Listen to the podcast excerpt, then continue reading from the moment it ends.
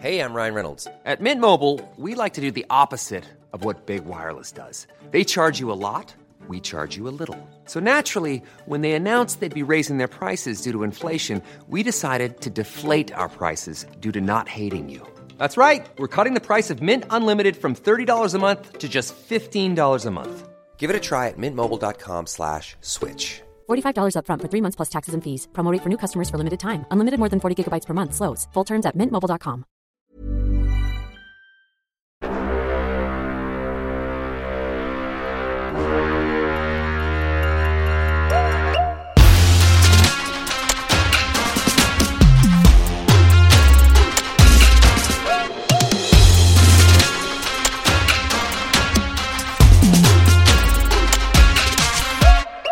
Bonjour à toutes et tous et bienvenue dans le Collimateur, le podcast de l'Institut de recherche stratégique de l'école militaire, l'IRSEM, consacré aux questions de défense et aux conflits armés.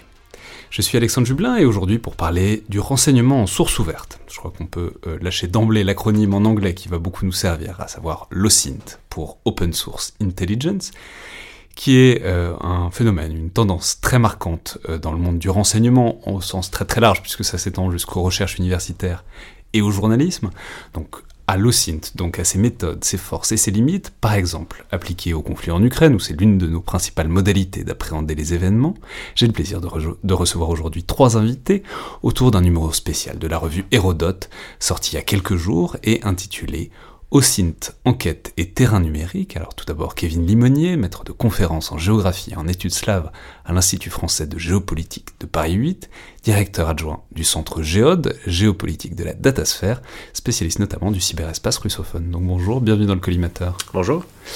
Ensuite Marie-Gabrielle Bertrand, doctorante en géopolitique à l'Université Paris 8, spécialiste notamment des questions de souveraineté numérique en Russie. Donc bonjour, bienvenue aussi. Bonjour, merci à vous. Et enfin, familier du podcast, Maxime Audinet, chercheur stratégie d'influence à l'IRSEM, spécialiste aussi de l'espace russe et euh, de son influence. Je rappeler que vous étiez venu nous parler notamment de l'influence russe en, en Afrique. Un sujet toujours vert, euh, c'est le moins qu'on puisse dire, qu'on revisitera peut-être bientôt, et que euh, vous avez récemment fait paraître un livre sur la chaîne RT aux éditions de l'INA. Donc bienvenue à nouveau dans le collimateur, Maxime. Bonjour Alexandre. Alors, euh, je vais dire en préambule que c'est quand même un petit événement, il me semble, ce numéro de la revue Hérodote que vous avez dirigé, je vais le préciser tout de suite, Maxime et Kevin. Parce que, euh, je peux préciser pour les auditeurs qui n'en seraient pas familiers, que Hérodote, c'est une revue très importante historiquement et dans le champ de la géographie, fondée euh, dans les années 70 et qui a beaucoup marqué et structuré euh, ce champ universitaire. Et pourquoi je dis donc que c'est si important, c'est qu'il me semble que ça vient matérialiser euh, l'importance de cette pratique qu'est l'OSINT, qui est maintenant très présente dans énormément de champs d'investigation. Ça va euh, du renseignement militaire au journalisme grand public, mais euh, parfois mal définie, ou en tout cas qui reste un peu nébuleuse par moment. Et je crois donc que ce numéro d'Hérodote permet justement de baliser un peu les choses de ce point de vue-là, et marque un changement de statut, c'est-à-dire pour le dire un peu rapidement, je crois que ça vient un peu affirmer avec force que euh, c'est pas un truc de geek qui reste derrière leur PC et qui ne savent pas aller sur le vrai terrain, avec des gros guillemets évidemment, euh, mais que c'est une méthode d'investigation absolument centrale à tout point de vue et dont il est en fait extrêmement douteux euh, de vouloir se passer aujourd'hui.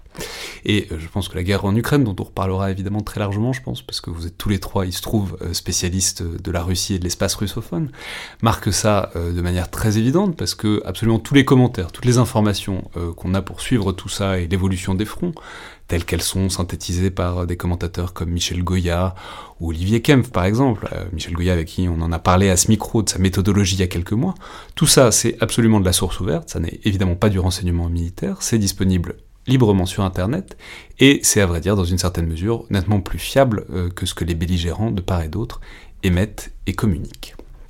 Et en même temps, on va en reparler, mais le paradoxe c'est que c'est absolument pas nouveau et qu'on fait ça depuis toujours, et c'est simplement que ça a l'air nouveau, euh, ce renseignement en source ouverte, parce que pour un- tout un tas de raisons, ça a pris des dimensions euh, sans commune mesure depuis quoi, une décennie au moins, sans doute.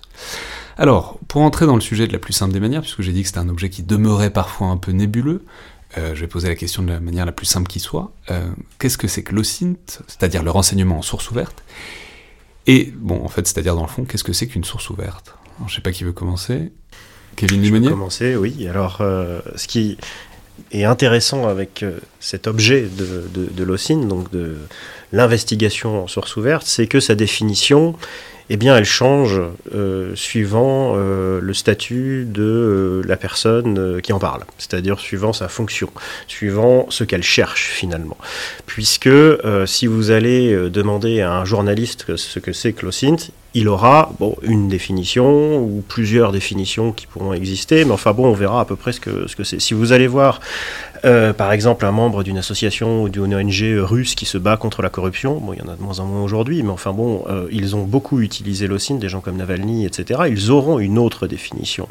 Euh, mais la définition la plus commune euh, et la plus englobante qu'on puisse trouver de, ce terme, c'est que l'OSINT en fait désigne un ensemble hétéroclite de pratiques d'investigation et d'analyse qui vise à dévoiler une information préalablement dissimulée en croisant, récoltant ou analysant des données numériques disponibles en source ouverte. Autrement dit, ça veut dire que euh, tout ce qui permet finalement de récolter euh, d'interpréter des jeux de données en source ouverte pour en faire émerger une information grise, c'est de l'OSINT. Et donc à partir de là, le champ d'application est absolument énorme et quasiment infini. Et on comprend bien que les définitions sectorielles soient très différentes suivant, euh, suivant à qui on s'adresse. Marie-Gabrielle Bertrand? Alors, pour vous, non mais c'est intéressant puisque, puisque c'est apparemment impressionniste et que c'est très subjectif, donc pour vous, c'est quoi l'OSINT et comment, comment vous y êtes entré quoi? Euh, ah bah, je rejoindrai tout à fait la définition euh, la plus commune effectivement qui a été établie suite aux travaux en fait de, de, de, de, conception en fait de la, de la revue de ce numéro de la revue Hérodote euh, puisque en fait moi justement j'y suis euh, parvenu euh, à travers l'étude de sources grises justement. Et finalement c'est là où enfin ce que disait Kevin est particulièrement intéressant c'est que l'intérêt de l'OSINT c'est donc les sources grises c'est des sources pas totalement disponibles au bout d'une recherche Google pas totalement dissimulées mais voilà accessibles quand même exactement alors bah justement en fait c'est une définition enfin c'est un terme en fait une expression qui vient au départ du renseignement économique et euh, en fait, euh, le renseignement économique a établi un peu trois, euh, trois grands types de sources. Donc les sources blanches, qui sont celles que justement tout le monde peut obtenir sans faire de recherche spécifique. Les sources grises, qui là sont finalement des sources qui sont pas censées être justement publiques et accessibles, comme vous le disiez, sans recherche, et qui vont nécessiter en fait un accès un peu détourné. et les sources, ce qui, bon, les sources noires en fait, qui, qui elles vont être des sources euh, entièrement confidentielles ou entièrement inaccessibles en fait pour un public qui n'y est pas euh, qui n'est pas autorisé à y accéder. Donc le, le en somme, ce serait les blanches et les grises? Oui, exactement. Exactement, le va, se servir du coup des, sources blanches et des sources grises.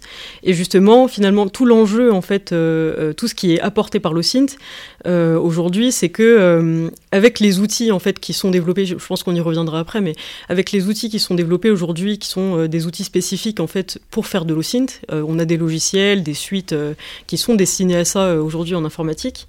on peut justement compiler de la donnée qu'on n'aurait pas facilement trouvée par de simples requêtes Google, par exemple. Et justement, avec ces outils, donc l'OSINT permet de révéler de plus en plus de sources grises et finalement de, produire des analyses plus, euh, qui vont aller plus en profondeur sur un sujet, puisqu'on ne se contentera pas justement des sources blanches en fait. Peut-être ce qu'on peut aussi ajouter, c'est euh, qu'au-delà de, euh, des, justement des sources ouvertes dont il est question, ce qui est intéressant, c'est que l'OSINT, c'est aussi, on l'a dit, un ensemble de, de, méthodes, de techniques, de collecte de hiérarchisation, de catégorisation, d'interprétation des données. Donc ça rassemble aussi non seulement la source ouverte elle-même, mais aussi euh, justement euh, tout un ensemble de moyens. Et euh, c'est un des éléments que avancent deux de nos auteurs qui sont Hervé Toque et Aurélie Lemaître dans un, dans un un des articles qui est consacré à, l'utilisation des, données en source ouverte pour faire de l'administration de la preuve, en droit, notamment en droit, en droit pénal international, et qui explique que euh, c'est euh, aussi, on parvient à collecter ces sources sans ruse ni stratagème. Donc c'est aussi intéressant parce que ça distingue euh, le renseignement dit en source ouverte d'un renseignement qui serait effectivement plus clandestin, qui, qui, serait d'ailleurs l'apanage de ce qu'on appelle les bureaucraties, les bureaucraties, du secret, les services de renseignement, qui, qui elles, vont s'appuyer sur d'autres sources. Même si, et c'est aussi l'objet d'un autre d'un autre article qui a été rédigé par plusieurs chercheurs justement de l'IRSEM sur l'utilisation de l'OSINT par les services de, renseignement, on voit bien qu'il y a aussi, et même historiquement, un usage très poussé de ce type de, technique par les services de renseignement eux-mêmes. alors on va y revenir dans une seconde, mais pour autant, il y, a un truc quand même, c'est sans ruse ni stratagème, c'est intéressant comme affaire, parce que par qui? Par exemple, euh, donc il y, a les données qui sont librement publiques, avec plus ou moins de savoir-faire, plus ou moins de doigté pour euh, réussir à consulter des bases de données, mais par exemple, on sait qu'un des grands trucs de ces dernières années, ça a quand même été des leaks massives, c'est-à-dire des gens qui viennent hacker euh, des bases de données, qui les rendent complètement libres, euh, et ensuite, évidemment, une fois qu'elles sont disponibles, elles sont disponibles euh, pour tout le monde, y compris pour les chercheurs de Mais donc, quand on touche à des leaks, y compris donc des, informations qui ont été obtenues illégalement, illicitement, enfin en tout cas euh, pas de manière tout à fait ouverte et, blanche pour le coup. Euh, est-ce qu'on est encore vraiment dans le synth ou est-ce que est, on est dans un terrain un peu, un peu gris, Marie-Gabrielle Bertrand? Alors c'est une excellente question puisque justement c'est une question qui est qui n'est pas tranchée même au sein des communautés de ce qu'on appelle docinter, donc les enquêteurs en source ouverte. la question n'est pas tranchée et comme vous le dites, ces enquêteurs ont tendance à, profiter énormément des justement des ouais, des fuites de données finalement des puisque ce sont enfin, des données qui justement vont permettre, enfin vont apporter une plus-value par rapport aux sources blanches. Donc là, pour les enquêteurs Renault-Synth, la question n'est pas tranchée, mais on peut dire en tout cas qu'une fois que la donnée tombe dans le domaine public, à partir du moment en fait où elle n'appartient pas à une entreprise privée qui peut euh, à ce moment-là en fait faire une réclamation et poursuivre en justice tout détenteur en fait de, la base de données, euh, on peut finalement s'en servir.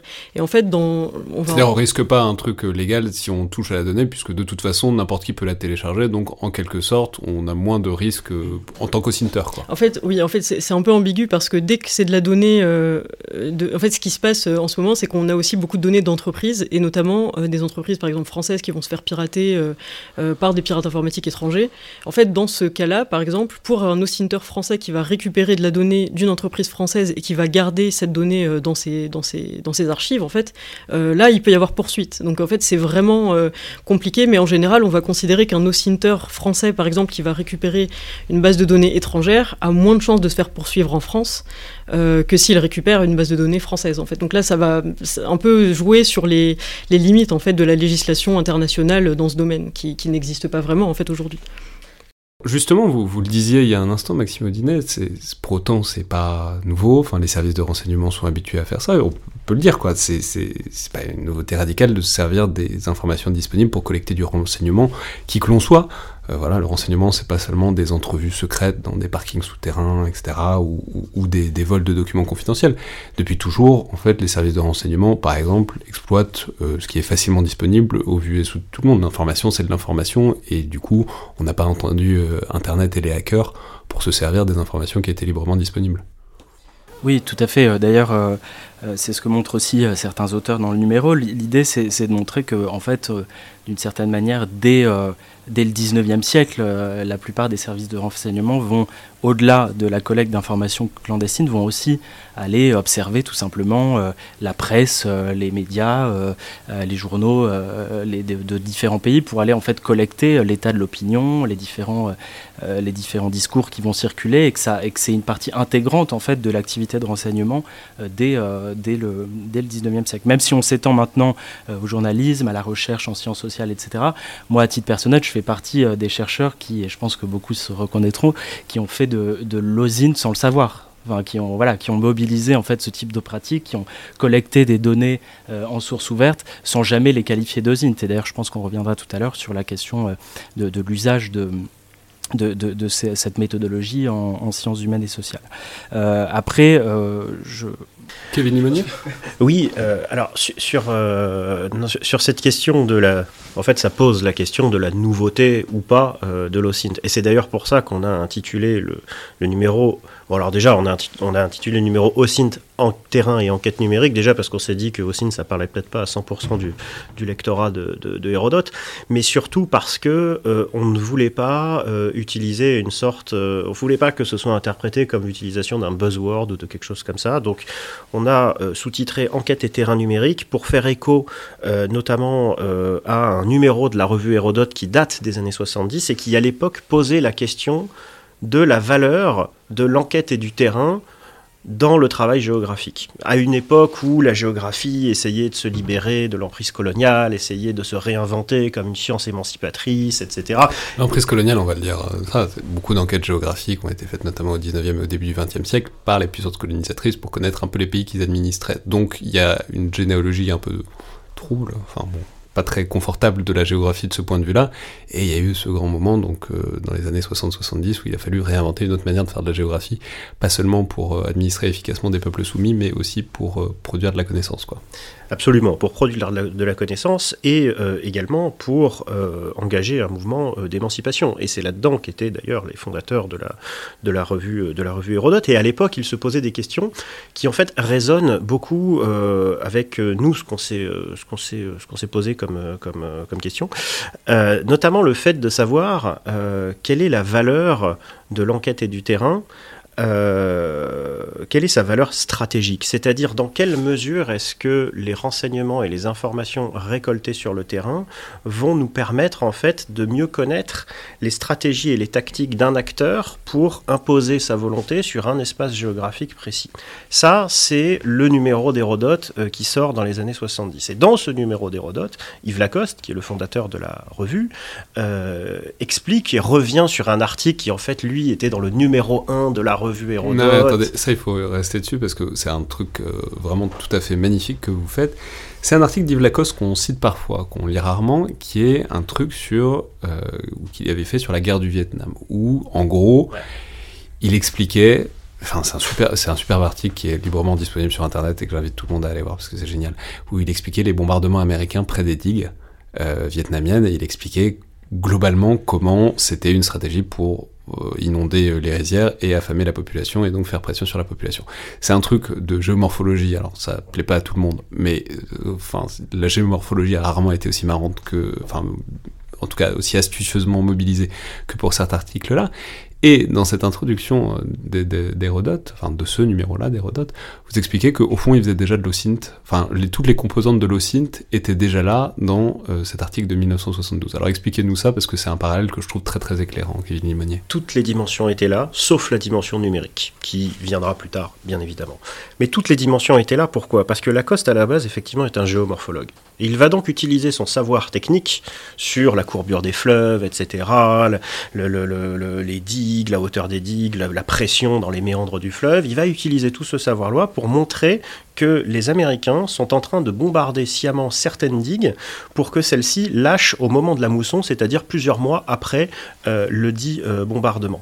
Euh, Lacoste avait réussi à faire cette étude avec l'autorisation, bien évidemment, du gouvernement vietnamien qui lui avait mis à, disposition des ingénieurs, des hydrographes, etc., etc. Et au fond, Lacoste avait réussi à, dévoiler une information grise, comme on, disait au départ, en se fondant sur sur euh, un savoir technique et une connaissance du terrain qu'il avait ou qu'il avait acquis notamment auprès des géographes français qui connaissaient très bien l'Indochine euh, et qui avaient expliqué que si les Américains, euh, enfin il expliquait que si les Américains tapaient précisément à cet endroit, c'est parce que en contrebas de ces digues vous aviez des rizières et que si on inondait ces rizières, on provoquait donc une catastrophe humanitaire qui affaiblirait donc le, le, le, Viet Minh pardon contre contre contre les Américains.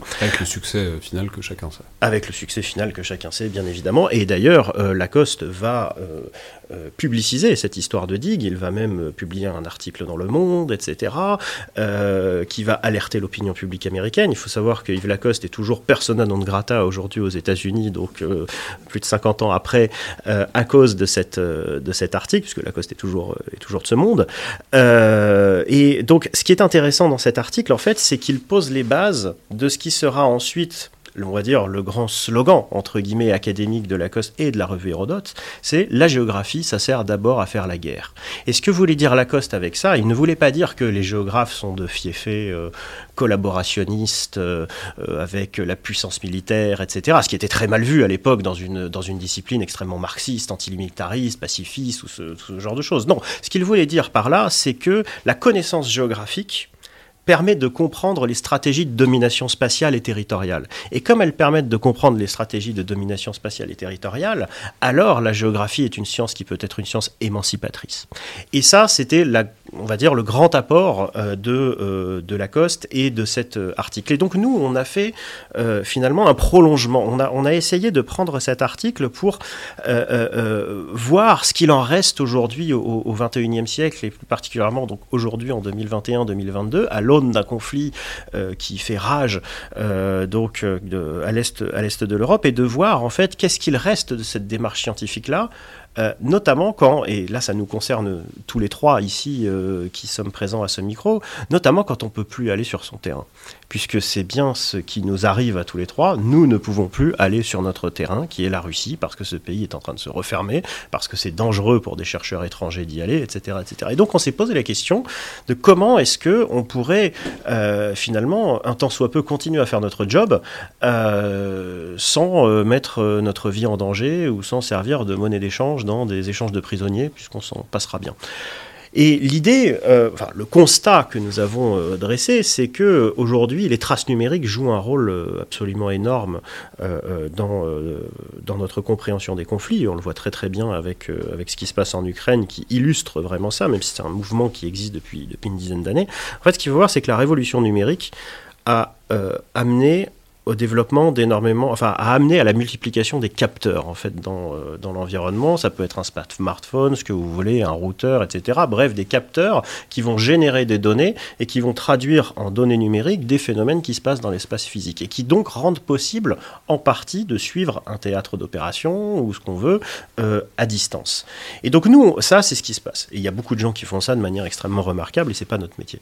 Par contre, nous, on a voulu aller un clic plus loin en en essayant euh, de conforter la vision que Lacoste avait donc euh, de la géographie comme science émancipatrice avec justement l'utilisation des données stratégiques récoltées sur le terrain avec cet exemple au Vietnam, on a essayé de concilier ça avec euh, c'est ce qui est en train aujourd'hui de se développer euh, euh, en Ukraine, et notamment toute cette information stratégique qui circule, qui circule sur les réseaux sociaux H24.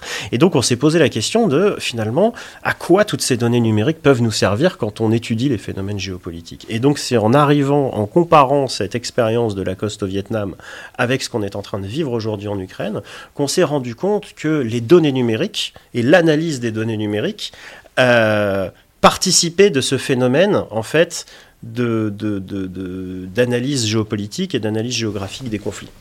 Maxime Dinet oui, euh, je pense que. Juste, je veux dire, on parlera à la fin plutôt de l'émission de la guerre en Ukraine. Je, le tease pour les auditeurs qui sont là pour la guerre en Ukraine, mais on, en parlera parce que c'est un cas d'espèce fascinant de ce qu'on fait avec de l'OSINT euh, de, nos jours, puis par ailleurs de plein de billets, de plein de méthodes, etc. Mais je, je vous ai interrompu, allez-y, Maxime. Voilà, pour, euh, pour revenir à, un aspect que, dont, Kevin parlait, euh, qui est cette question finalement aussi de, du prolongement et de l'augmentation euh, du terrain physique dans le, terrain numérique, qui est tout le, le propos d'ailleurs du concept de datasphère qui a été, qui a été développé par, par Géode, dans lequel travaillent mes, mes, mes, camarades, par Frédéric Douzet en particulier, c'est que ce qui est intéressant dans, justement euh, nos, cas d'études, et, je pense que là encore l'idée euh, de ce numéro, c'est de, parler euh, non seulement aux, aux chercheurs en, euh, en, géopolitique, mais plus largement aux, chercheurs en sciences humaines et sociales qui travaillent justement sur euh, des terrains qu'on appelle sensibles, qu'on appelle des terrains difficiles, qu'on appelle des terrains même parfois dangereux, et qui ont ce problème justement d'accès au terrain physique. Et donc je crois que ce qui structure ce numéro, c'est aussi cette question de l'articulation entre le terrain physique et le terrain numérique, et comment, dans notre cas, euh, on essaie de réfléchir à la manière dont on peut, sans, lorsqu'on ne peut plus accéder pour des raisons qui peuvent soit être temporaires, soit pour des raisons très durables à un terrain, eh bien on peut mobiliser euh, ce, type, euh, ce type de méthodologie. Et en fait, juste pour dire un petit mot, parce que en préparant ce numéro, je m'étais replongé dans euh, un, livre que tous les, chercheurs en, SHS euh, mobilisent, euh, qui est le guide de l'enquête de, le guide de, l'enquête de terrain de Beau et Weber, où ces deux auteurs nous disent que l'enquête sur Internet l'enquête par Internet ne saurait se substituer à une enquête traditionnelle qui va mobiliser l'entretien, qui va mobiliser l'observation participante, etc., tous ces aspects. Et ils disent que voilà, c'est hors de question d'imaginer qu'un seul jour, cette enquête par Internet puisse s'y substituer. Notre but est évidemment pas de, dire que qu'on peut faire uniquement du terrain numérique. L'idéal est évidemment de croiser un terrain classique, traditionnel, physique, avec, euh, avec un terrain numérique. Euh, et, mais c'est plutôt de, de, montrer à travers nos, exemples, en fait, la, la valeur épistémique, la valeur de, de, ces sources ouvertes qui peuvent tout à fait permettre de mener une recherche, et je pense notamment au nombre de doctorants qui euh, travaillent euh, euh, sur, avec ce, type de méthode et qui ont écrit pour la revue Hérodote et qui vont mobiliser. Et donc d'un petit peu déconstruire aussi cette idée que le chercheur en, sciences humaines et sociales ne tirerait sa légitimité que du terrain physique, que du terrain in situ, et qu'on peut en fait tout à fait faire une, excellente thèse et, voir ensuite publier, etc., de, très bons articles par ce type de méthode. Mais alors justement, si on, reviendrait évidemment sur les problèmes méthodologiques, parce que c'est des problèmes qui se posent pour les universitaires, mais pas que. Hein. On l'a dit, il y a toute une communauté d'OSINT. Il y a, en fait, dans une large mesure, les mêmes problèmes se posent pour tout le monde. Mais si on revient peut-être sur l'historique de l'OSINT et l'émergence, parce que bon, on a dit que ça existe depuis toujours, enfin ça existe un peu plus depuis quelques temps quand même. Donc est-ce qu'on pourrait identifier des moments, enfin une entrée en quelque sorte dans cet âge d'or de l'OSINT, dans lequel on semble être en ce moment, peut-être des grands faits, des, grands, des grandes réussites de l'OSINT, on reparlera des acteurs évidemment, parce qu'il y a des acteurs qui sont devenus très célèbres, mais en tout cas, est-ce qu'il y a un, moment pour vous où l'OSINT est arrivé vraiment sur le devant de la scène et a en quelque sorte fait ses preuves, en tout cas prouvé son utilité de manière spectaculaire? Je sais pas qui veut. Marie-Gabrielle Bertrand? Euh, Oui, alors. Ben, en termes d'événements, je, je, pense que déjà, euh, on peut dire qu'il y a une définition qui est quand même assez clairement établie à la fin des années 80, dans les années 90 et au début des années 2000, avec les, rapports qui ont été euh, écrits par l'OTAN, en fait, qui justement euh, sortaient un peu des, arcanes de, du renseignement, ces, ces, méthodes, pour les définir et, les publier, en fait, et donc rendre public le fait qu'on avait des méthodes qu'on appelait OSINT, euh, voilà, et en fait vraiment définir ce que c'était, voilà, que les militaires s'en servaient. Voilà, le dire, voilà, exactement, que c'était une, une pratique par les militaires. Et en fait, au-delà de ces, euh, de, ces, de ces rapports de l'OTAN, euh, la pratique est restée finalement cantonnée de, de, aux militaires, justement, au domaine militaire et euh, au service de renseignement. Et je pense qu'on peut dire, en fait, que peut-être justement la guerre en Ukraine actuellement est probablement l'événement qui fait sortir l'OSINT euh, du milieu purement professionnel et en fait fait intervenir des amateurs.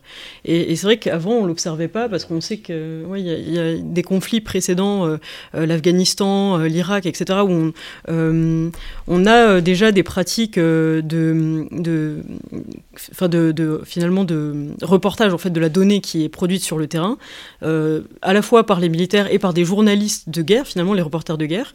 et Kevin euh, en parle dans un article qu'on a coécrit, euh, qui devrait paraître en décembre, du coup, euh, justement en, en parlant du fait, justement en évoquant cette question des reporters de guerre qui en fait font passer la, donnée et l'information dans le direct en fait et, par le commentaire finalement des, reporters de guerre et des journalistes, on a une, une forme d'analyse de la donnée qui se rapproche de l'OSINT. Ah, vous voulez dire que c'est le fait que les, les, reporters eux-mêmes n'aillent pas toujours sur le terrain et que l'OSINT passe à la télé qui en quelque sorte lui fait accéder à un statut supérieur? Euh, bah, À ce moment-là, il y a un changement dans l'information que le public peut recueillir finalement et qu'il peut analyser, dont il peut se servir pour comprendre un conflit. Donc à ce moment-là, déjà, il y a, une, quelque chose, une forme d'ouverture. Mais finalement, la rupture, c'est vraiment euh, ce que disait Kevin tout à l'heure, je pense, le passage au numérique, du coup, euh, qui, en fait, euh, au début des années 2000, n'est pas, encore, n'est pas encore un état de fait, et qui l'est aujourd'hui précisément depuis 2022 en fait avec la guerre en Ukraine quoi. En sachant qu'en 2014 on avait déjà euh, de la donnée qui émergeait voilà sur euh, sur le terrain numérique en fait, mais que cette donnée n'était pas encore traitée comme elle l'est maintenant par des amateurs. Mais on peut dire parce que notamment on vous en reparlera peut-être, mais en 2014 il y a quand même l'histoire du, vol de Malaysia Airlines qui a été plus ou moins établi par Delocine, mais c'est peut-être là que vous vouliez aller, Kevin Limonier. Oui, absolument. Euh, là, où c'est intéressant, c'est que ce qui se passe en Ukraine, en fait, comme l'a dit Marie-Gabrielle, c'est la massification de l'OSINT et c'est finalement une sorte de, petite révolution dans la manière de, d'informer sur la guerre. Et d'ailleurs, dans notre article, on, établit un parallèle entre donc cette guerre qui se passe sur les réseaux sociaux avec énormément de traces numériques, on établit un parallèle entre ça et la révolution qu'a pu être la couverture de la guerre du Golfe en direct par CNN, qui avait elle-même aussi marqué son, époque. Donc ça, c'est la massification. Mais ça, rappelons que c'était des trucs absolument euh, inouïs à l'époque. C'est envoyer les, images infrarouges des bombardements de, de, de, de, Bagdad. Enfin, c'était incroyable. Enfin, bon, ça a l'air vraiment tout à fait ridicule de dire ça aujourd'hui, mais à l'époque, c'était incroyable de voir une guerre en direct euh, à la télé. Quoi. Voilà. Et aujourd'hui, on la voit d'autant plus en direct, on la voit, je dirais même, en, réalité augmentée d'une certaine manière, puisqu'on a des informations sur les bataillons, sur euh, euh, qui a tiré tel missile, etc. etc. Bon, ça, c'est pour l'entrée, on va dire, la massification de l'OSINT et ce qui est en train de se passer aujourd'hui. Mais je dirais qu'il y a, depuis, la révolution, depuis le début de la révolution numérique, et notamment depuis le début de la massification d'Internet et des capteurs numériques dont je parlais tout à l'heure, et qui alimentent les enquêtes, et qui permettent d'alimenter les enquêtes OSINT, il y a euh, pour moi, eu deux matrices. Euh, la première matrice, en fait, c'est celle euh, des révolutions arabes. J'en parlerai pas beaucoup parce que je suis pas spécialiste de ça, mais euh, il y a eu du travail qui a été fait, notamment en Libye, notamment en Syrie également, pour comprendre comment se déroulait la guerre sur le terrain, comment comment voilà pour essayer d'attribuer les attaques chimiques, pour essayer de les prouver, etc. Grâce à des traces numériques, grâce à des gens qui étaient sur le terrain, qui risquaient leur vie. En partageant des photos, etc. Donc ça, c'est une première matrice euh, qui est très importante. Et la deuxième matrice que je connais beaucoup mieux, en fait, c'est la Russie contemporaine, tout simplement. Pourquoi?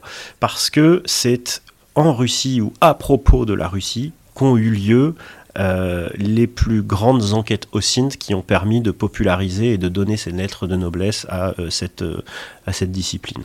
Euh, par exemple, euh, comme vous l'avez dit, euh, le fait que un collectif qui s'appelle Bellingcat et qui est aujourd'hui célébrissime ait réussi à prouver que c'était bien une batterie russe qui avait abattu le vol MH17 au-dessus de l'Ukraine en 2014. Ils ont également réussi à prouver l'identité, grâce à des enquêtes au SINT, l'identité des, des assassins de Sergei Skripal, donc qui se sont livrés, il faut le rappeler, à une véritable attaque chimique euh, en plein cœur euh, de la Grande-Bretagne. Euh, ce sont eux qui ont prouvé énormément de choses comme ça qui incriminent toujours la Russie. Pourquoi? C'est pas tant que ces gens-là soient obsédés par la Russie que la Russie est un pays qui est obsédé par la donnée et qui est obsédé par le contrôle de la donnée. Mais sauf que la Russie est aussi un pays corrompu où finalement toutes ces données qui sont produites par le contrôle, euh, par le contrôle social, par le contrôle politique, ben, finissent au marché noir. Et donc elles, elles finissent au marché noir, elles permettent d'autant plus euh, de euh, développer des enquêtes absolument passionnantes. Et d'ailleurs, on en revient donc là à l'article de, de, Marie-Gabrielle Bertrand. On reparlera de la Russie et de la donnée et de, de la spécificité russe, parce que c'est assez fascinant effectivement ce que, ce que vous décrivez dans votre article, Marie-Gabrielle. Euh, mais alors justement, puisque vous avez mentionné euh, Bellingcat, c'est intéressant, on peut peut-être en dire un mot, parce qu'il y a des acteurs comme ça. Bellingcat, c'est vraiment la tête de proue, euh, la figure de proue en tout cas, euh, de, de ce... parce que c'est un collectif très célèbre, qui a eu des très grands succès.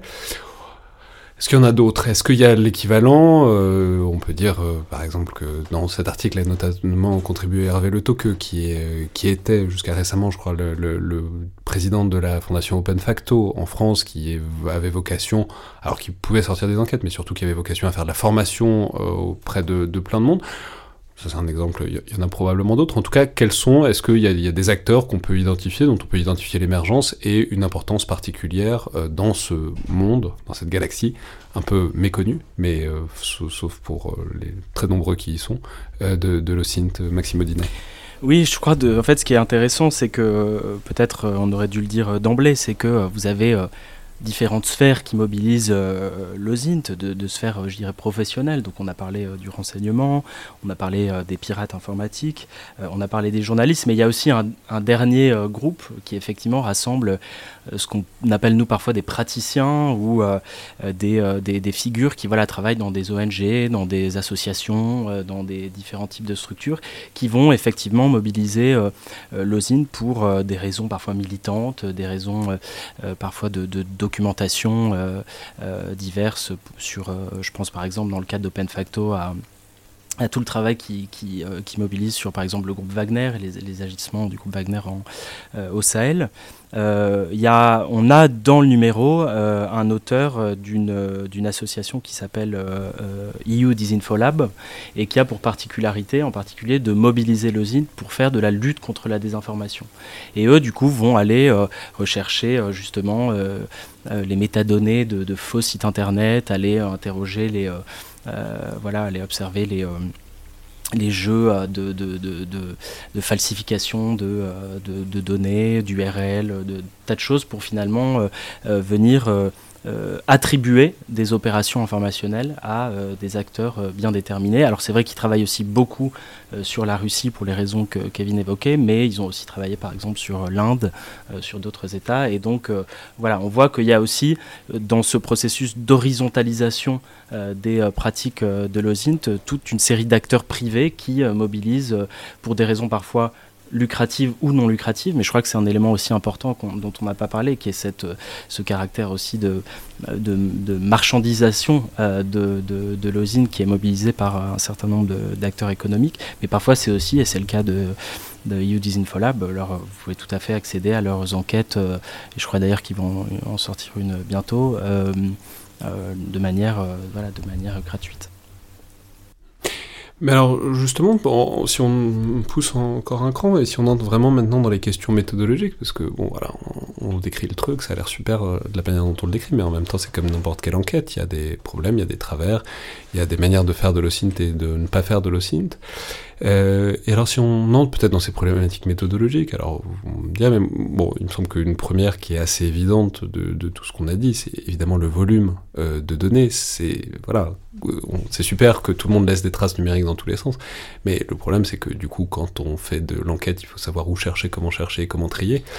Et donc, euh, bah, est-ce qu'on peut dire peut-être un mot de cette problématique tout à fait centrale qui est que voilà, on pense qu'on tombe sur une mine d'or, mais en fait il faut peut-être la chercher en dessous d'un tas de charbon euh, assez souvent, euh, et il y a tout un savoir-faire à ce propos. Marie-Gabrielle Bertrand?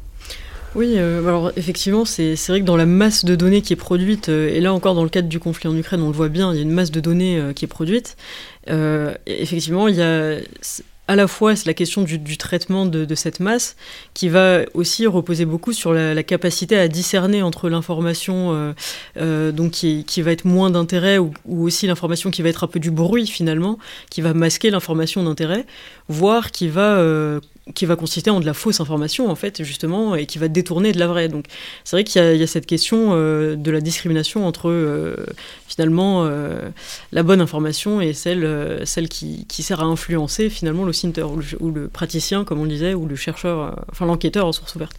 Du coup, cette question de, de, la méthodologie est fondamentale parce que, justement, à la fois, elle va, enfin, l'information, en fait, va à la fois influencer l'analyse du de, celui qui, la découvre en fin de compte, mais aussi évidemment le lecteur en fait ou celui qui va recevoir euh, en dernier en dernier lieu euh, l'analyse du chercheur en OSINT. Donc euh, il y a vraiment cette question aussi de l'influence derrière qui, pointe en fait. et de fait, là, je pense que mes, collègues pourront en parler aussi très bien. on a, dans le cadre du conflit en Ukraine, vraiment une utilisation de l'OSINT par les belligérants justement euh, dans le cadre d'opérations d'influence en fait. Et chacun ici va pousser euh, ses propres narratifs euh, en publiant de l'information qui va finalement aller dans son sens. Oui, en termes de, méthodologie d'enquête, il se trouve que le plus, le plus difficile, selon moi, qui fait de depuis, euh, depuis assez longtemps, et au début sans le savoir d'ailleurs, comme, le disait, Maxime, et qui l'enseigne euh, euh, aujourd'hui depuis 3 ou 4 ans, donc à des étudiants de master à l'Institut français de géopolitique, je me rends compte que le principal, c'est, comme l'a dit Marie-Gabrielle, d'arriver à trier le bon grain de livret dans des masses de données absolument considérables.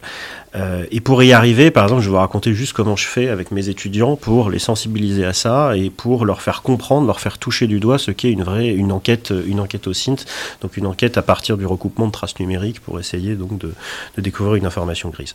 Euh, je leur donne une URL. Je leur dis ce site-là, on sait que c'est un site, je dis n'importe quoi, fait par Yevgeny Prigozhin, hein, le très fameux, célébrissime, en République centrafricaine. Mettons. Ce site existe, il est vrai, on sait que c'est un site qui a été créé par une organisation proche de Prigozhin. Je leur dis, à partir juste de cette information de l'URL, trouvez-moi toute la galaxie des 50 ou 60 sites internet administrés par Prigogine directement ou indirectement en Afrique. Et là, je les laisse mouliner. Alors, je leur donne bien évidemment des outils. Je leur dis bon ben voilà, on peut on peut on peut, on peut euh, aller par recoupement euh, de, de, de, registres WHOIS par exemple. On peut aller par recoupement d'adresses IP. En fait, les WHOIS ce sont des registres qui sont euh, qui sont administrés par l'ICANN, donc qui est l'organisation qui s'occupe du chiffrage et des noms de domaine, de la gestion des noms de domaine internet, et qui tout simplement permettent d'identifier à qui appartiennent les noms de domaine. Bon, aujourd'hui, plus personne n'utilise. Enfin, aujourd'hui, plus personne euh, ne rentre ses informations personnelles sur Wiz. Hein, on est rentré dans une ère où on fait attention à ce genre de choses. Sauf qu'il y a 5, 10 ans, c'était pas le cas. Et les gens mettaient leur adresse postale, leur nom, leur adresse mail, etc. Et donc, en fouillant dans les historiques Wiz, en remontant très très loin sur certains sites internet, et eh ben, on retrouve l'identité de la personne qui, à qui appartenait euh, tel ou tel nom de domaine il y a 10, 15 ans. Et, à partir de là, par exemple, ce genre de choses. Et donc, je laisse mouliner les étudiants, et bah, finalement, deux semaines après, ils reviennent euh, avec une belle galaxie de sites internet. Et parfois d'ailleurs ils découvrent des choses qu'on ne savait même pas. Euh, parce que c'est ça aussi, c'est-à-dire qu'en fait c'est un terrain tellement ouvert que euh, comment dire, les étudiants souvent trouvent des choses que nous-mêmes chercheurs qui travaillons sur ces domaines depuis très longtemps on n'avait jamais vu parce que tout simplement c'est infini. Et c'est ça qui est assez passionnant. non, d'ailleurs, je, voulais juste rebondir sur ce que tu disais avec des travaux de, collègues de Bordeaux, euh, euh, Olivier Ledeuf et Raya Roumanos, qui a d'ailleurs écrit aussi un, article dans, dans le numéro, euh, qui travaillent sur l'appropriation de l'osine par les journalistes.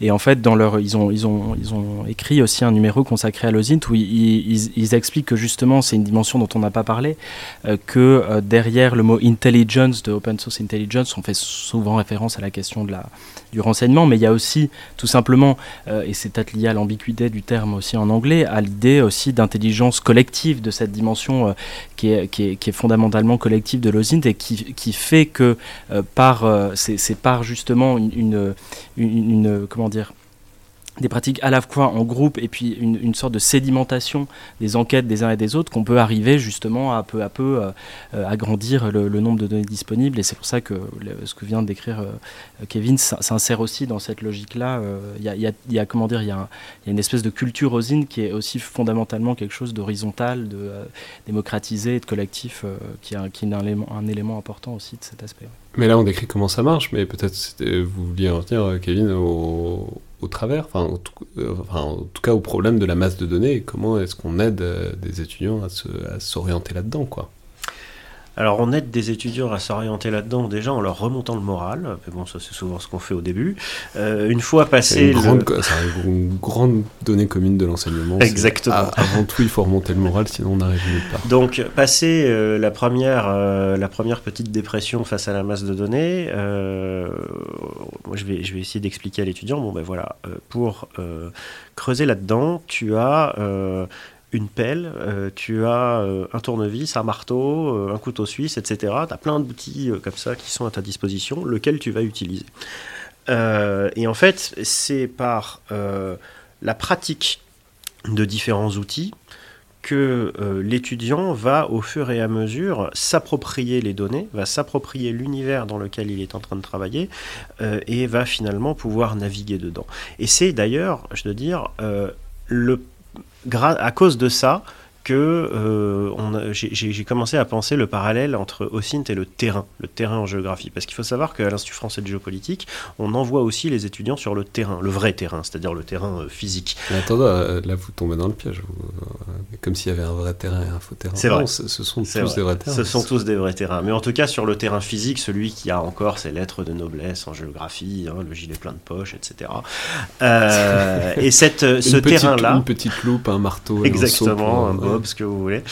Euh, et donc ce terrain-là, en fait, euh, nous on envoie les étudiants donc pendant un mois sur le terrain en master 1. Et d'ailleurs c'est à ce moment-là qu'on les voit euh,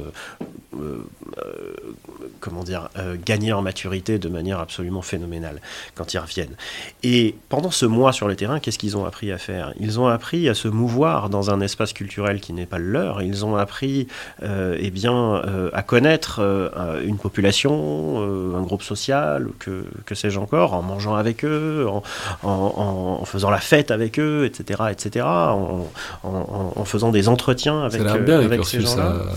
Ah bah, bien sûr, bien sûr, il faut venir. Euh, et euh, et bien pour l'OSIN, c'est un petit peu la même chose, c'est-à-dire que euh, l'idée c'est d'apprendre à se mouvoir sur un terrain numérique et d'apprendre à utiliser les outils qui sont mis à votre disposition et donc finalement d'arriver à, je dirais, le but du jeu c'est d'arriver à faire une espèce de, comment dire, une sorte d'ethnographie numérique en fait à partir des traces qu'on arrive à qu'on arrive à récolter. Comment? À partir d'un jeu de données, euh, je peux arriver à raconter une histoire euh, vraie, hein, si possible, bien évidemment, une histoire donc euh, qui nous renseigne sur un rapport de force territoriale. Alors, là où c'est intéressant, c'est qu'un deuxième travers, vous, vous en parliez à l'instant, Marie-Gabrielle Bertrand, enfin, il y a cinq minutes, c'est les risques de... Enfin, la question de la fiabilité, en fait. La question de... On a plein de données, effectivement, et du coup, euh, il, paraît relativement facile pour des acteurs euh, ayant des intérêts précis de glisser en douce dans ces montagnes de données, des certaines qui les arrangent plus que d'autres et enfin en tout cas, d'essayer de guider, d'orienter euh, une enquête au CINT vers une certaine conclusion favorable à leur intérêt. Alors comment, en quelque sorte, comment ça se présente cette chose-là et comment, en fait, est-ce que les acteurs sur qui le CINT enquête en général euh, essayent malgré tout de, biaiser les choses alors, bah, justement, effectivement, il y a des. Alors, à la fois la production d'articles euh, qui vont euh, bon, finalement euh, rapporter des, des faits qui n'existent pas. En fait, on peut avoir ça. On peut avoir aussi. C'est-à-dire un article de presse d'un site, bidon qui, qui, qui, parle de trucs qui n'ont pas existé. Ça, Pour un ocinter un peu crédule depuis derrière son écran, ça peut avoir l'air d'une information valide comme une autre. Voilà, ça pourrait. Alors, justement, donc après, c'est ce qui va, ce qui va distinguer probablement justement l'ocinter finalement, qui va être vraiment un enquêteur qui, qui a l'habitude finalement. Comment on reconnaît le bon ocinter euh, voilà, finalement une personne qui va recevoir la donnée sans, euh, sans euh, l'approcher de manière justement à la manière d'un enquêteur, parce que l'enquêteur finalement a cette particularité que dès qu'il approche la donnée, il va le faire avec un, une certaine distance critique en général. donc dans le cas des, articles de presse qui vont être publiés de cette manière, on peut avoir des méthodes en fait qui vont être des méthodes de recoupement. Et là, ça rejoint ce que disait Kevin en fait, c'est que on, on a quand l'article est publié sur un site, on a toujours la possibilité de vérifier qui a créé ce site, qui, euh, qui en fait l'a enregistré, donc a enregistré le nom de domaine, donc notamment grâce au registre WIZ. Mais on peut avoir aussi euh, des, des, moyens de savoir, euh, notamment sans même aller jusque-là, en fait, on, on, peut regarder la manière dont le site se présente et voir si cette mise en page ne correspond pas à des sites similaires qui, a priori, n'auraient rien à voir. Et on peut avoir, des, par exemple, des, ce genre de détails qui permettent à l'enquêteur de se rendre compte que ah ben, ces sites sont liés d'une manière ou d'une autre. Euh, même s'il n'a pas le fond, il peut se dire ah bah là il y a quand même quelque chose, ça ressemble à une opération de, communication euh, ou d'influence? Et euh, en fait, pour l'enquêteur, il y a vraiment un travail d'enquêteur classique, en fait, de recherche d'indices en fin de compte, qui en fait dans la recherche pour le chercheur va, va rejoindre euh, l'idée de, enfin les méthodes qu'on appelle des méthodes de triangulation en fait, où il, où il faut recouper plusieurs sources pour euh, pouvoir établir qu'une information est, vraiment fiable. Donc là, euh, sur, sur le terrain numérique, c'est compliqué effectivement parce qu'on peut avoir des opérations qui sont bien menées avec différentes sources qui vont aller dans le même sens. C'est-à-dire si on vous balance 5 sites bidons au lieu d'un, voilà. Ça, voilà. Ouais, il peut y avoir. Alors là, on peut avoir un doute parce qu'on peut dire ah, il y a quand même euh, c'est repris cinq fois. Est-ce que c'est pas quelque chose euh, qui est avéré en fait? Et là, en fait, c'est là où il faut recouper avec d'autres choses. Et donc les autres sources qui vont servir à la triangulation, euh, il faut qu'elles soient différentes. Donc il faudra plus se pencher sur un article de presse publié en ligne, par exemple, mais éventuellement sur des, des, des, vidéos, par exemple, qui seraient publiées sur YouTube ou des enregistrements qui seraient publiés sur YouTube, des, des, voilà des des entretiens aussi. Enfin, il y a différentes manières de trianguler l'information. Euh, et qui est une pratique d'ailleurs qui, qui, comme on disait tout à l'heure, euh, euh, est classique pour les services de renseignement finalement. Donc là, c'est l'enquêteur va utiliser des méthodes qui sont qui sont qui existent dans la pratique de l'enquête en général. Moi, je voudrais rebondir sur ce que, ce que vient de dire Marie-Gabrielle, parce qu'en fait, vous remarquerez, ce qui est intéressant, c'est que l'écueil, ce, type d'écueil qu'on peut faire euh, à l'OSINT, on peut tout à fait le faire aussi à une enquête euh, finalement traditionnelle. C'est-à-dire que quand vous allez, et c'est le cas en particulier dans les terrains euh, en, contexte autoritaire, dans les terrains dissensibles aussi, quand vous allez faire un entretien avec un de vos enquêtés, il peut tout à fait lui-même, lorsqu'il vous parle, manipuler, c'est très fréquent, ce qui, vous manipuler, vous donner des, une information euh, uniquement partielle, euh, utiliser de la langue de bois. C'est vrai pour les journalistes aussi. On connaît tous des histoires de reportages où on balance euh, cinq faux témoins pris au hasard devant le reporter qui arrive et qui du coup a l'impression d'avoir saisi l'âme immémoriale voilà. du pays. Quoi. Et juste pour vous donner un, un exemple qui moi aussi est un peu le, le moment où j'ai commencé à, à, utiliser ce type de méthode, je travaillais à l'époque sur euh, l'agence russe qui coordonnait les instituts culturels russes à l'étranger. Et je faisais des entretiens avec des gens qui travaillaient pour ces instituts ou pour l'institution euh, mère à Moscou, etc. Et on disait des de choses intéressantes sur les programmes culturels qui étaient menés, euh, sur des, euh, des, événements un peu partout, etc. Et quand je regardais en fait ce qui se passait, c'était souvent beaucoup moins euh, ambitieux, beaucoup moins, euh, beaucoup moins, je dirais, eff effectif aussi dans ce que je pouvais voir à côté que, que ce qu'on ce qu'on disait.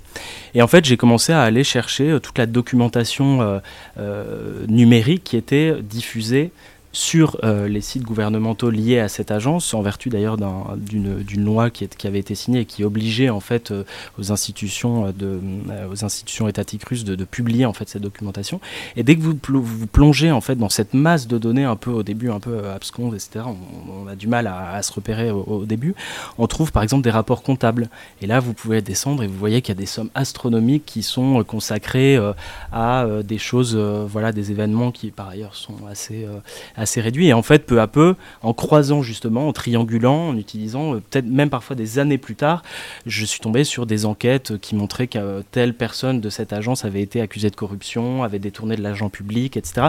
Et c'est en fait, pour revenir à cette idée aussi de sédimentation, c'est que peu à peu, on finit en croisant, euh, en croisant un, terrain physique, en, le croisant aussi avec euh, la, la, collecte de, de, sources ouvertes liées à ces acteurs, on finit finalement euh, peu à peu par construire son objet de recherche. Et, euh, et donc voilà, tout ça pour dire cette critique, elle est aussi valable pour, euh, pour des terrains assez traditionnels.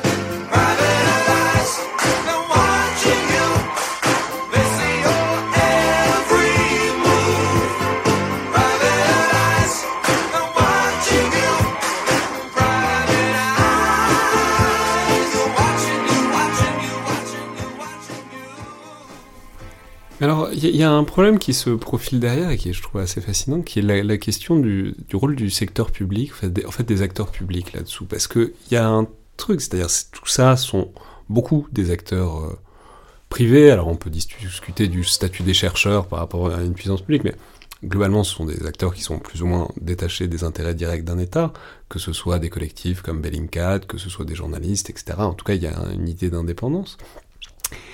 Et en même temps, il y a aussi la, volonté d'avoir une sorte de, fiabilité. Enfin, c'est-à-dire, tout le monde ne peut pas aller dans les tréfonds de chaque euh, enquête au CINT pour se demander si c'est une bonne enquête au CINT. Ça reviendrait à faire l'enquête, euh, à ce que chacun fasse l'enquête. Donc, il y, a du coup la tentation que certains acteurs publics certifient euh, des OSINT, disent voilà, ça c'est de la bonne OSINT, etc. Enfin, renvoient vers des enquêtes, etc. Mais ce qui pose aussi la question, enfin, notamment, j'essaie au détour d'un article sur le Covid, je crois, enfin, où, ça, ça, parlait d'une certification de, de, d'un truc du gouvernement français qui renvoyait vers des enquêtes, etc. Et dire, ben, en fait, parfois un acteur public il pointe vers certaines enquêtes au et il faut faire attention à, dès qu'un acteur public s'en empare, faut faire attention à l'agenda caché derrière. C'est-à-dire, enfin, je ne sais pas si c'est très clair ce que je dis, mais il y a l'espèce de, semble qu'il y a une sorte d'espèce de menace existentielle dès qu'un acteur public touche de près ou de loin à l'OSINT ou même euh, guide euh, le public vers tel ou tel type d'OSINT. Je sais pas, Maxime Dinet Non, mais peut-être, moi, ça, fait écho à un problème qui est absolument fondamental si, euh, si on souhaite légitimer, ce qui est d'ailleurs pas nécessairement le but de ce numéro, hein, mais qui, si on souhaite légitimer les pratiques OSINT, c'est toute la question qui, est, qui est importante, qui est même fondamentale en euh, en, sciences humaines et sociales, qui est celle de la reproductibilité de votre euh, enquête et de votre expérience.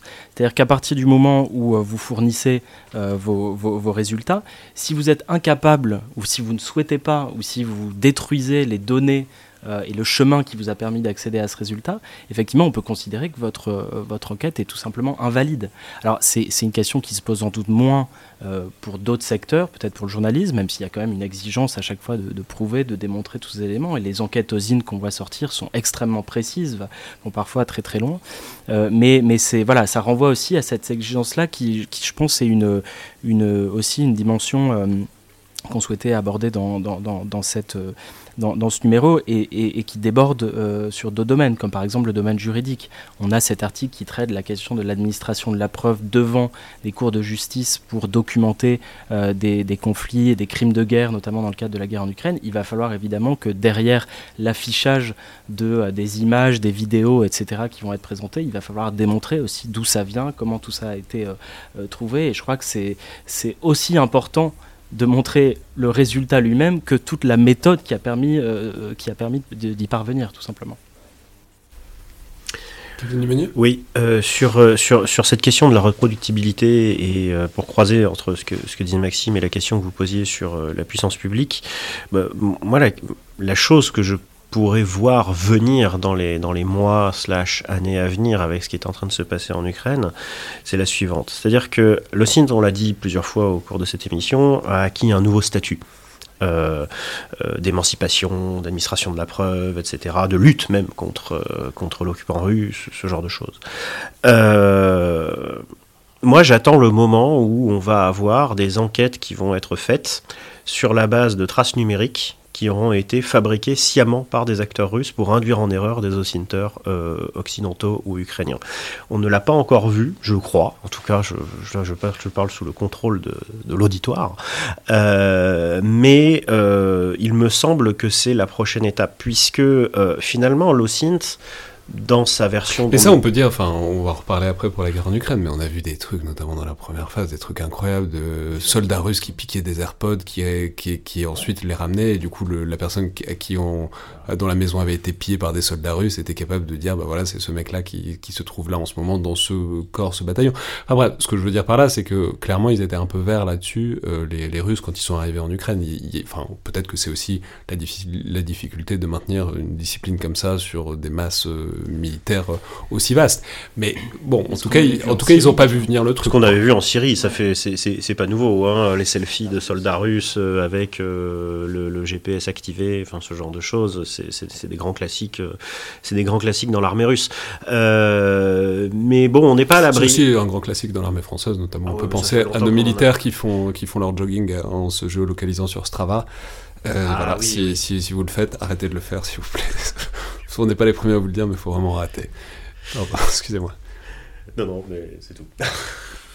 non, mais alors justement, ça, ça, nous renvoie vers ce cas extrêmement particulier qui est la guerre en Ukraine, et puis vers ce qu'on commençait à dire déjà tout à l'heure euh, sur la spécificité russe. Alors ça, c'est notamment votre article, Marie-Gabrielle Bertrand, qui le montre de manière extrêmement intéressante.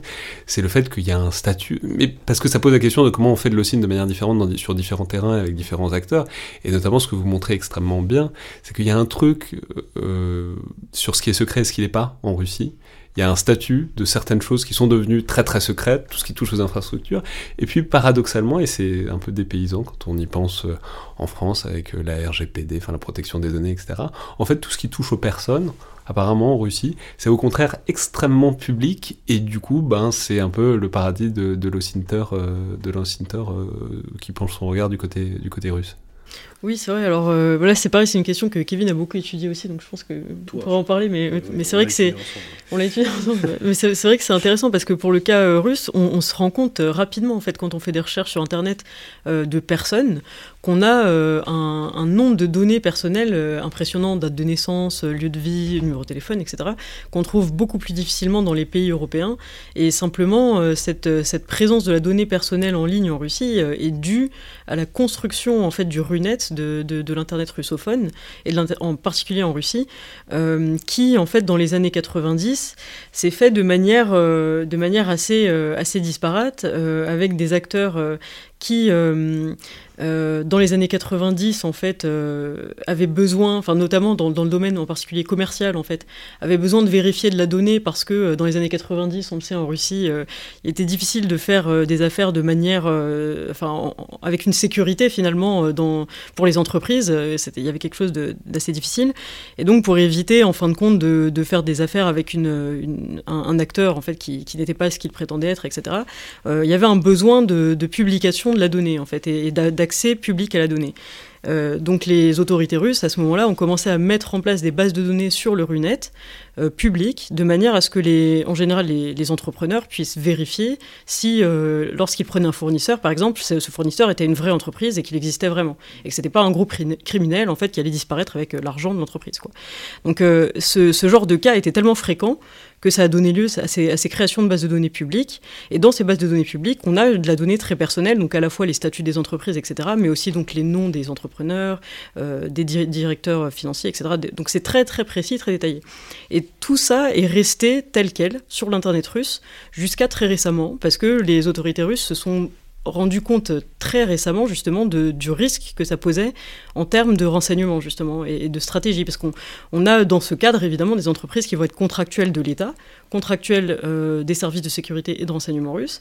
Et pour des enquêteurs comme Bellingcat en fait par exemple c'est euh, une source de données utile parce que ça leur permet de retrouver euh, voilà par exemple telle entreprise travaille avec le FSB donc cette entreprise si on la retrouve enfin ils la retrouvent dans une enquête voilà enfin ils peuvent faire des liens c'est quelque chose qu'ils ont fait notamment avec euh, une, une, entreprise euh, une entreprise qui est rattachée au GRU, par exemple, qui serait une, qui serait Donc un, le GRU, c'est le, les services de renseignement, service de renseignement euh, militaire euh, russe. Ouais. Donc, euh, par exemple, dans ce cadre-là, euh, ça, effectivement, ça, à la fois, ça aide les enquêteurs en OSINT, et derrière, il y a des enjeux stratégiques euh, extrêmement graves, en fait.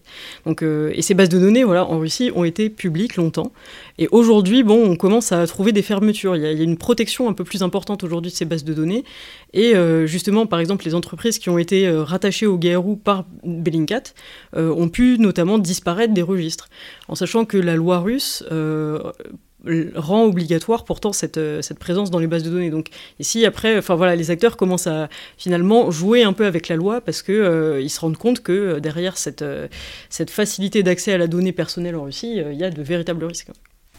Moi, je voulais euh, peut-être ajouter un, un élément euh, pour revenir à, à cette spécificité euh, de, de, de, de, la russologie ou des, ou des études slaves d'ailleurs plus largement, parce qu'en fait il y a d'autres terrains qui deviennent de plus en plus difficiles hors de la Russie d'accès, c'est qu'on voit, on voit finalement qu'il y a une sorte de, de, voilà, de moment, de moment enquête numérique lié à, à, la guerre en Ukraine. Alors c'est déjà évidemment euh, le cas depuis 2014, mais l'invasion euh, a, renforcé considérablement ce, phénomène, puisqu'on voit que peu à peu le territoire euh, russe, que ce soit le territoire physique ou euh, l'espace informationnel, se, referme, se referme à, plusieurs égards, sur lequel d'ailleurs je ne vais, pas forcément revenir. Mais euh, ce qui est intéressant, c'est que tous les chercheurs et les chercheuses qui aujourd'hui euh, travaillent euh, sur euh, la Russie sont en train de se demander en ce moment même comment est-ce qu'on va pouvoir travailler sur ce sujet. Et, et effectivement, l'enquête numérique est un, est un élément est un élément déterminant de cet aspect-là.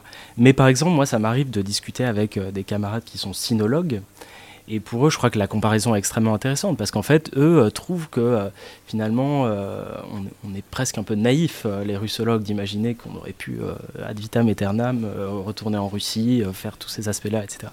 Parce que eux, pour le coup, finalement, certains en qualifiant leurs pratiques d'osine d'autres noms, mais travaillent énormément sur les sources ouvertes chinoises qui sont, alors pour des phénomènes très différents, l'infrastructure numérique chinoise n'a rien à voir avec euh, l'infrastructure euh, l'infrastructure russe, mais on a par exemple l'article de, Paul Charon sur, sur la, sinologie dans, dans, le numéro, il y a eu le, le rapport de l'IRSEM de euh, de Paul Charon et de Jean-Baptiste euh, Jean on, on, en parlait au micro, On en parlait au micro avec eux et c'est ils prouvent, enfin ils prouvent, ils montrent en tout cas l'existence de bases secrètes juste avec des trucs de, Google Maps quoi. Enfin c'est vraiment bon des trucs euh, très très basiques quoi. Mais, mais même en allant au-delà de ce genre d'enquête là, je pense à toute la toute la littérature académique ou d'expertise qui peut être qui peut être qui peut être qui peut se trouver en ligne. D'ailleurs je crois qu'il y a une base qui a fermé récemment en Chine.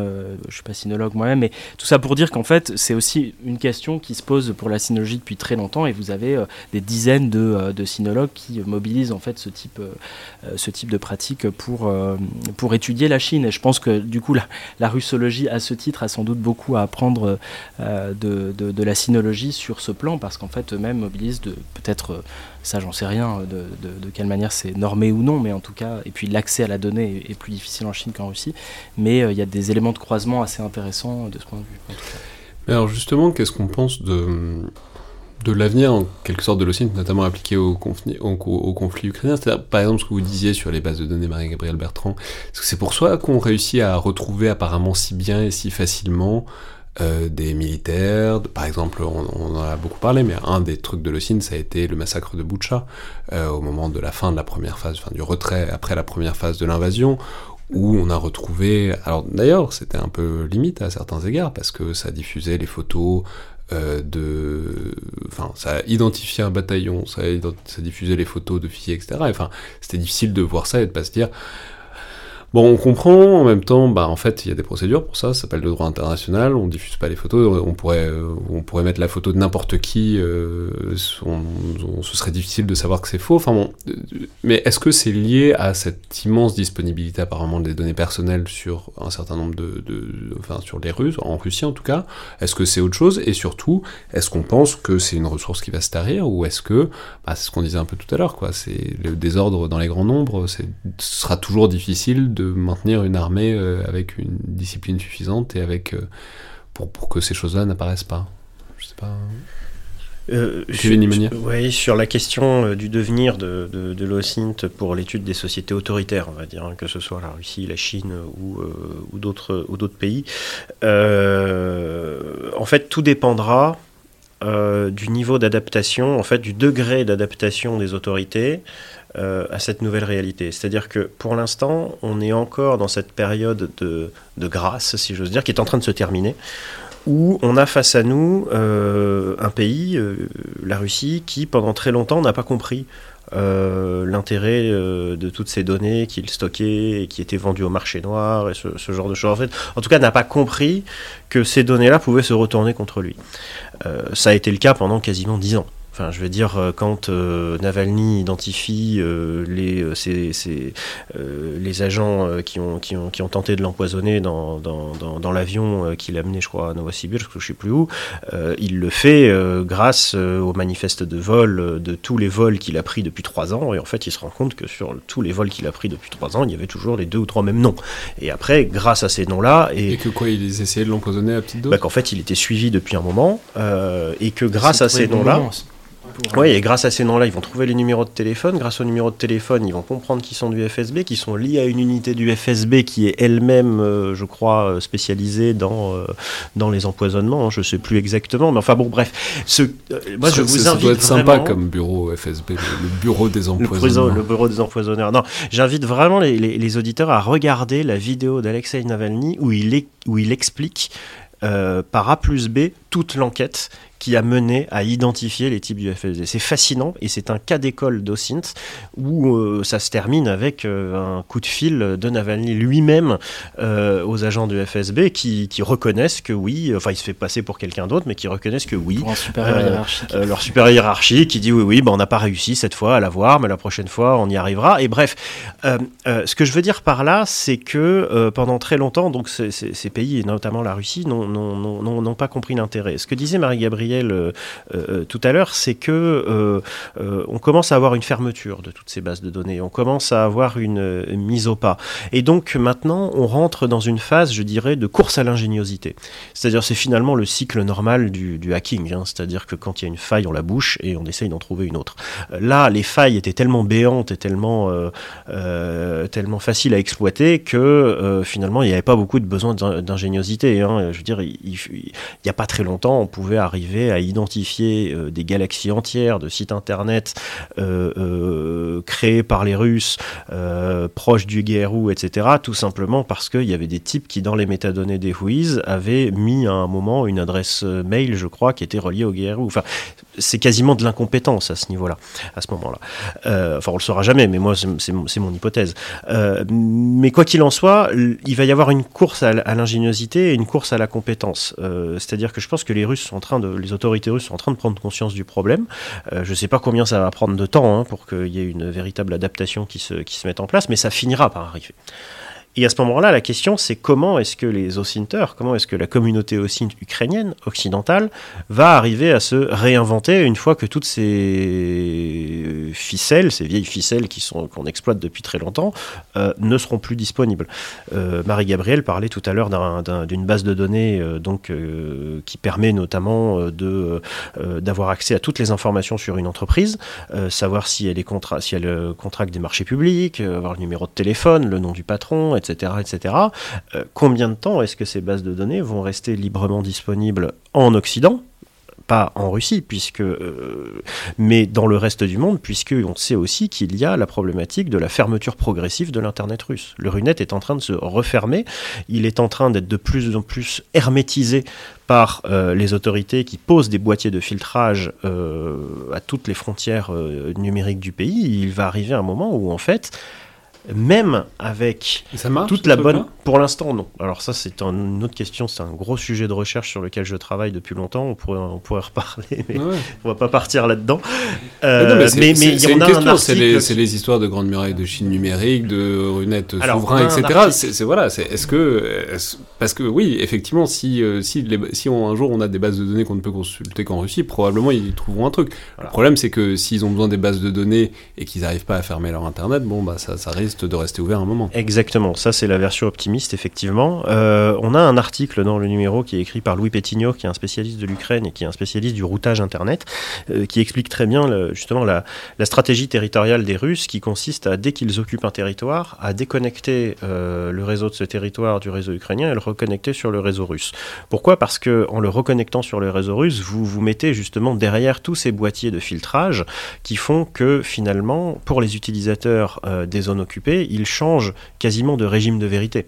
C'est-à-dire qu'ils n'ont plus du tout accès à la même information, ils n'ont plus du tout accès aux mêmes réseaux sociaux, ils n'ont plus du tout accès à la même vérité entre guillemets, euh, euh, euh, selon qu'il se situe à, l'est ou à l'ouest de, de, la ligne de front. Mais on peut préciser que c'est quand même très compliqué, parce qu'Internet, c'est des paquets de données distribués, etc., et que donc ça prend toujours des chemins très très différents, et que, à moins de, mais ce qui est possible de faire, à part, notamment dans le cas que vous citez, cet article de Louis Pétignot qu'on a eu dans le podcast à un moment, mais qui, pour, pour parler justement des opérations cyber en Ukraine, qui est très intéressant effectivement, sauf si vous mettez un seul câble qui passe par un point là, effectivement, on peut faire des choses, mais l'architecture d'Internet telle qu'elle est pour l'instant, décentralisée, fait que bon, c'est pas facile de mettre, euh, des gardes-frontières euh, sur tous les tuyaux. Absolument. Et c'est d'ailleurs euh, la principale garantie aujourd'hui que nous avons et qui est plutôt rassurante, euh, c'est que, euh, alors c'est pas tant une histoire de câbles que de routage et de système autonome en fait, hein, parce qu'après vous avez des câbles de fibre noire sur lesquels en fait vous avez euh, les données de plein plein plein de systèmes autonomes différents qui passent,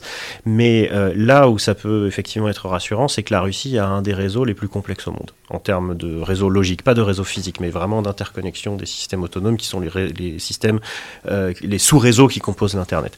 La Russie a un des systèmes les plus complexes au monde. Pourquoi? Parce que son internet s'est construit de manière totalement anarchique dans les années 90 et qu'il n'y a pas eu de, centralisation étatique de quelconque euh, manière que ce soit, comme nous on a pu l'avoir avec France Télécom ou ce genre de choses, qui fait qu'en Russie vous avez plusieurs dizaines, vous avez plus d'une dizaine de milliers d'opérateurs. Bah, ils n'ont pas eu, ils ont pas eu de minitel, mais ils n'ont pas eu surtout d'État de, euh, fort centralisé, euh, colbertiste, qui était là pour dire, voilà, qui était là pour dire ce qu'il fallait faire. Donc on se retrouve dans une situation qui est d'un Internet extrêmement décentralisé, avec des acteurs dans tous les sens. Il faut dire qu'il y a plus de 10 000 entreprises en, Russie qui ont une licence pour devenir des fournisseurs d'accès Internet. Quand en France, euh, on en a quatre, hein, des fournisseurs d'accès Internet qui se partagent 90% du, marché. Et que donc, si vous voulez contrôler tout ce beau monde, en fait, il faut arriver à les mettre autour d'une table, il faut arriver à édicter des règles, mais surtout, il faut arriver à euh, rationaliser tous les chemins de l'Internet russe. Or, l'Internet russe a des chemins dans tous les sens. Il y a des chemins de traverse de partout. Il y a des systèmes autonomes dans tous les sens. Ce qui fait que jusqu'à maintenant, et ça, on a écrit plusieurs articles avec Marie-Gabrielle sur la question, jusqu'à maintenant, les autorités russes ne sont pas en capacité d'appliquer la loi de 2019 sur le Renet souverain qui, normalement, euh, oblige, euh, euh, on va dire, tous les opérateurs à filtrer ce qui entre et ce qui sort. Et c'est d'ailleurs grâce à cette loi que la Russie pourrait éventuellement un jour être capable de se déconnecter du reste du, reste du réseau. Euh, ça n'est pas encore le cas, mais on en prend le chemin. D'ailleurs, euh, nous, on a des métriques qui tournent là-dessus, on regarde ce qui se passe, et, bon, euh, plus le temps passe, et moins on va dans le bon sens. c'est pas demain la veille, mais en tout cas, ça risque d'arriver, et le jour où ça arrivera, en fait, si ça arrive, ça sera la preuve, en fait, ça sera la fin d'Internet.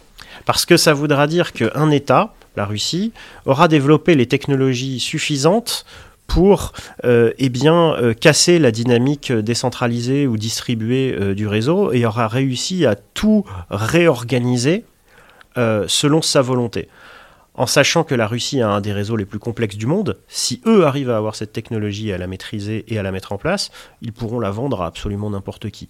Et donc là, on se retrouvera dans une situation où on aura des internets euh, de plus en plus séparés les uns des autres, et que pour aller donc chercher de l'information sur l'internet des autres, il faudra redoubler d'ingéniosité, comme par exemple pourquoi pas un jour euh, avoir euh, des tunnels VPN d'un Internet à l'autre euh, en passant par des balises Starlink, par exemple, en passant par du satellite. Imaginons quelqu'un qui voudrait travailler avec des chercheurs français et qui serait prêt à risquer sa vie.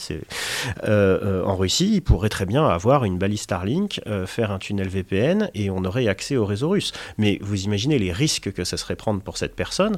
mais si les choses continuent à aller dans le sens euh, dans lequel elles vont aujourd'hui, c'est vers là qu'on va. On peut rappeler simplement, c'est donc les, ces, satellites développés, lancés notamment par Elon Musk et par sa société, et qui ont, joué d'ailleurs un grand rôle euh, en Ukraine, puisque ça, ça a coupé toute perspective, même de que la Russie puisse couper les communications ukrainiennes. C'est-à-dire, c'est pas que tout soit passé par Starlink, c'est que de toute façon, tout aurait pu passer par Starlink, et du coup, la Russie, c'est même pas engagé dans une destruction massive des infrastructures de communication. Donc euh, c'était vraiment une partie d'échec assez intéressante euh, de, ce point de vue-là. Mais alors justement, pour, enfin, je, vous pose aussi la question Marie-Gabrielle et, Maxime, parce que voilà, si on reste dans cette idée que là on est donc, euh, pour garder une métaphore classique, on est dans un âge d'or de l'OSINT, parce que on a les méthodes, on a les acteurs et... la fin de l'âge d'or.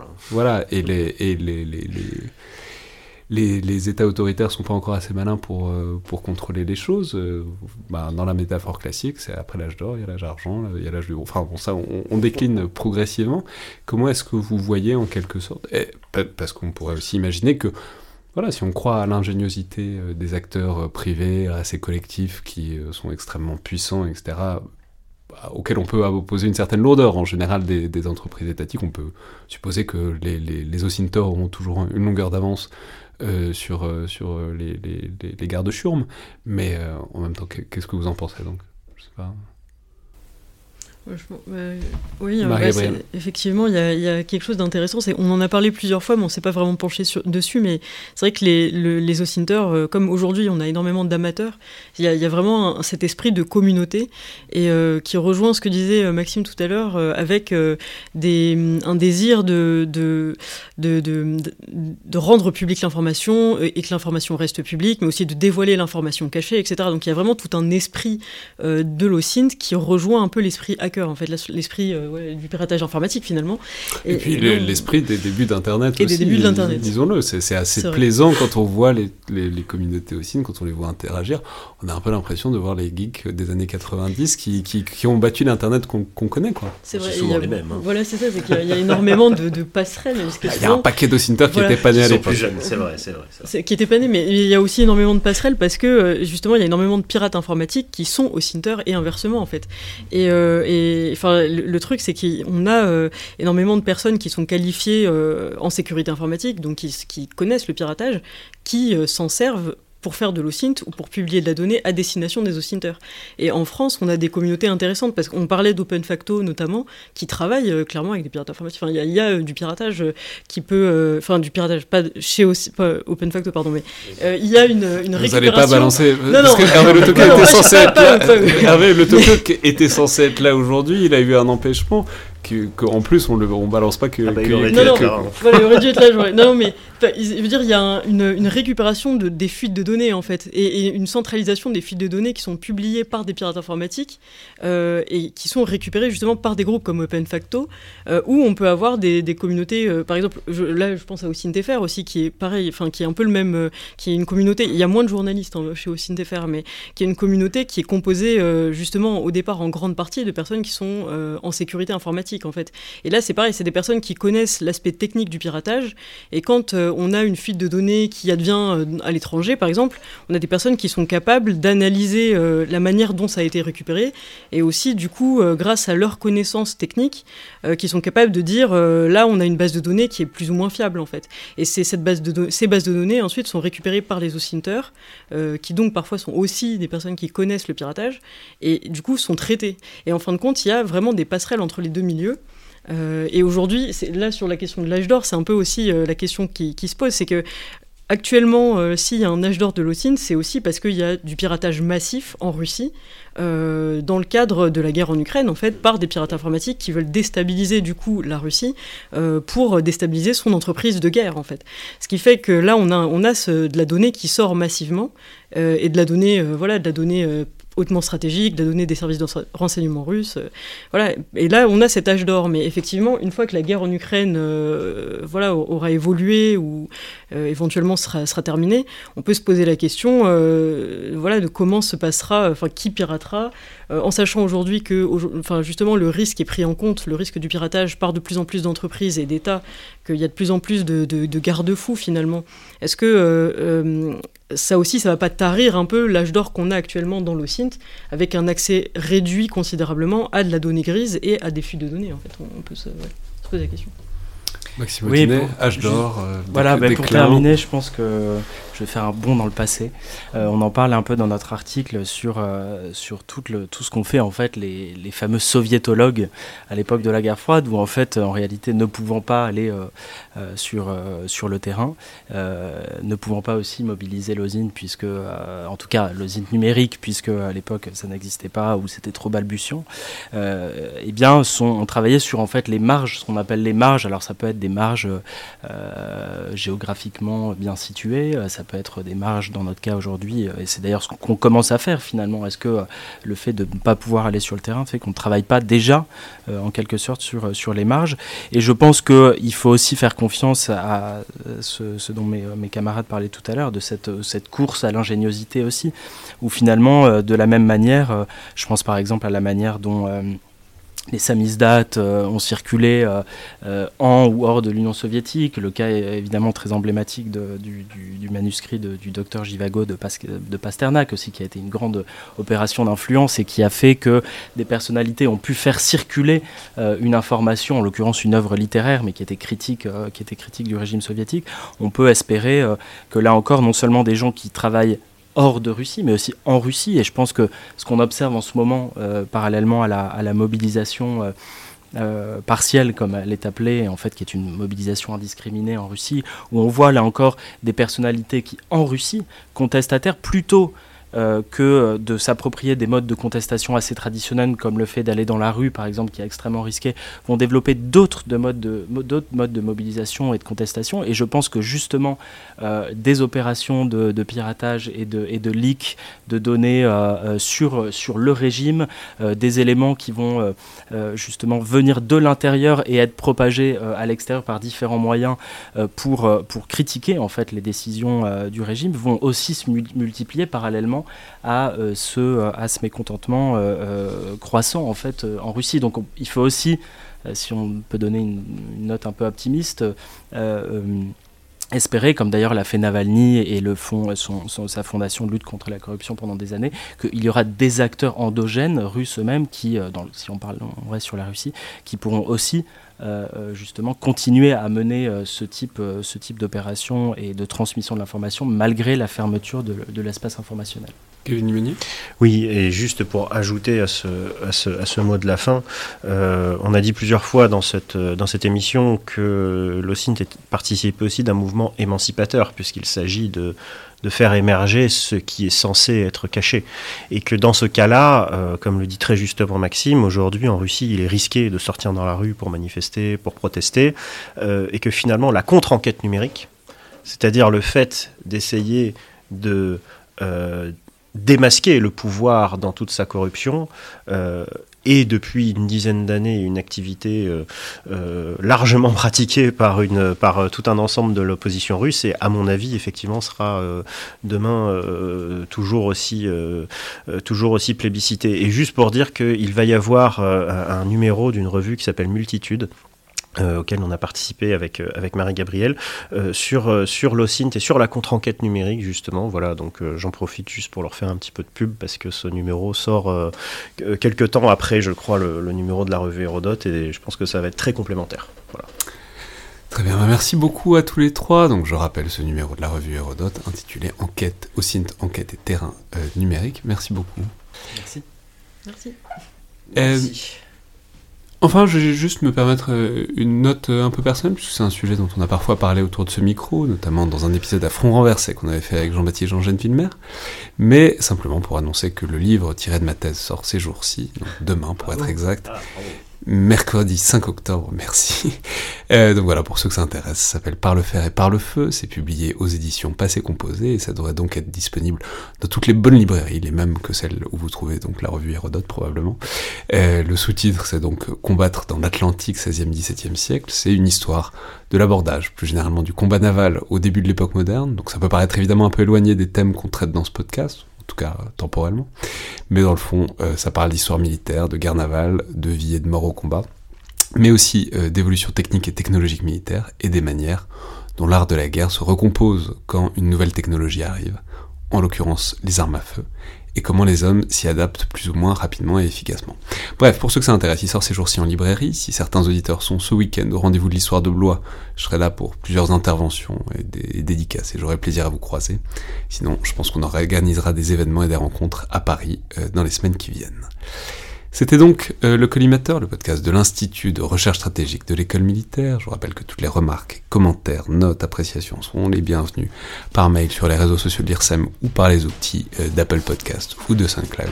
Tout ça euh, est tout à fait intéressant pour nous d'avoir vos retours et ça aide aussi grandement à la visibilité du podcast. Merci à toutes et tous et à la prochaine fois.